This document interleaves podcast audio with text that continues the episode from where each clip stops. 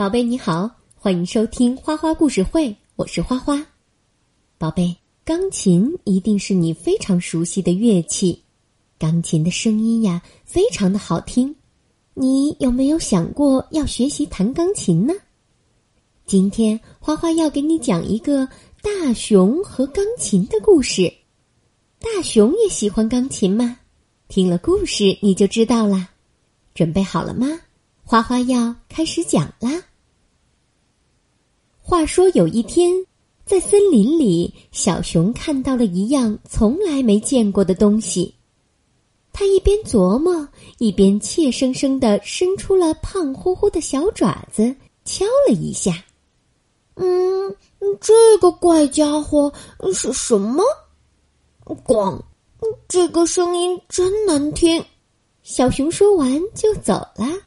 可是第二天，他回来了。第三天，他又来了。他每天都在这里敲啊敲，敲啊敲。就这样，日复一日，年复一年，这个怪家伙发出的声音慢慢的变得悦耳动听了。小熊也长成了一头又高又壮的大熊。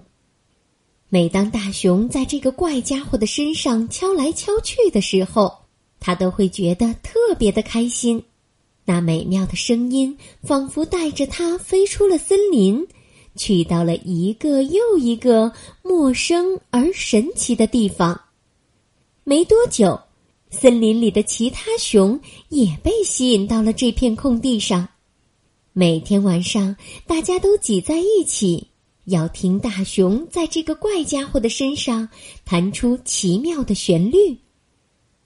有一天晚上，一个小姑娘和她的爸爸碰巧路过了这片林间空地，他们告诉大熊说：“这个怪家伙叫钢琴，从钢琴里发出的声音叫音乐。”他们还说：“跟我们到城里去吧，到那儿能见识到各种各样的音乐，还有三角钢琴。”你可以在成千上万的观众面前演奏，连你自己都想不到你弹奏的乐曲有多么优美动听呢。大熊知道，要是他离开了森林，其他的熊会非常想念他的。可是大熊也太想去看看森林外面的世界了，他太想欣赏更美妙的音乐。太想把钢琴弹得更好，于是不久之后，大熊就跟着小姑娘和他的爸爸离开了森林。城市里灯火通明，霓虹灯五光十色，大熊的名字也是那么的耀眼夺目。大熊在金碧辉煌的大剧院里演出，每一场都座无虚席。每天晚上，大熊都有演出。他有时激情澎湃，有时优雅迷人，而观众掌声如雷，甚至会起立欢呼，为他鼓很长时间的掌。大熊录制的唱片销量超过了百万，成为了白金唱片。他接受杂志社的采访，而且还获得了各种大奖。每天他都会见到很多新的面孔，不论到哪儿都能登上头条新闻。城市里的一切都像大熊心里期望的那样，可是，在大熊的心底，隐隐约约还是有什么东西在牵动着他。虽然说大熊名扬四海，获奖无数，见识了各种各样的音乐，可是他。开始想念他的那片森林了，他想念那些老朋友，还有他的家。就这样，大熊决定回家了。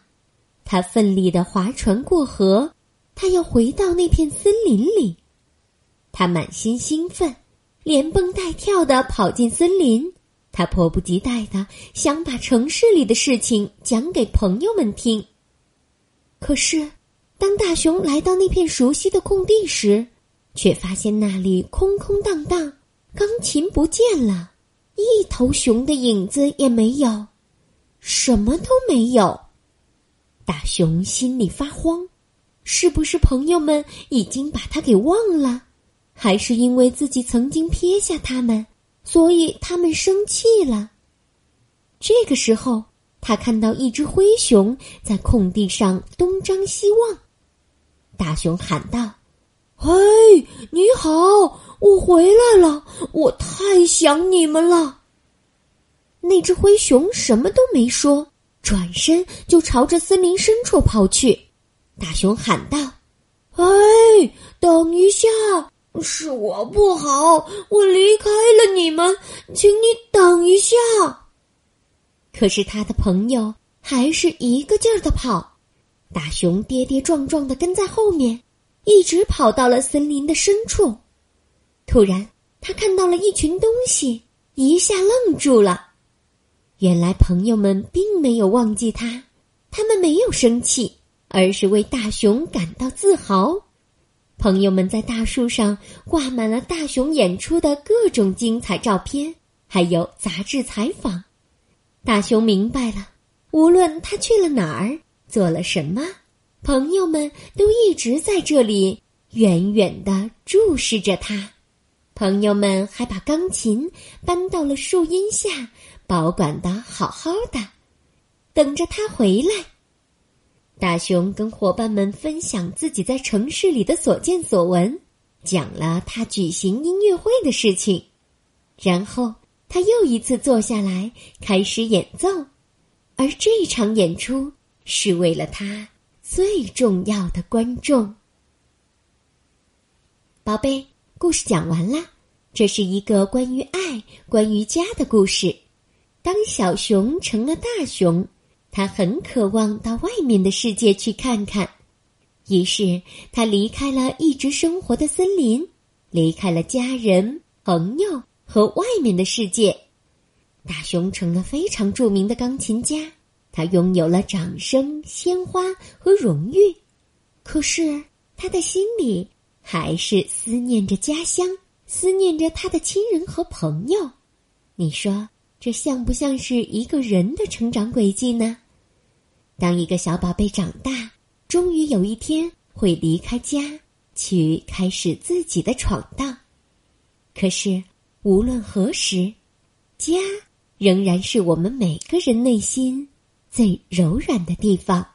好了，宝贝，今天的花花故事会就到这里了，感谢你的收听，咱们下次再见，宝贝。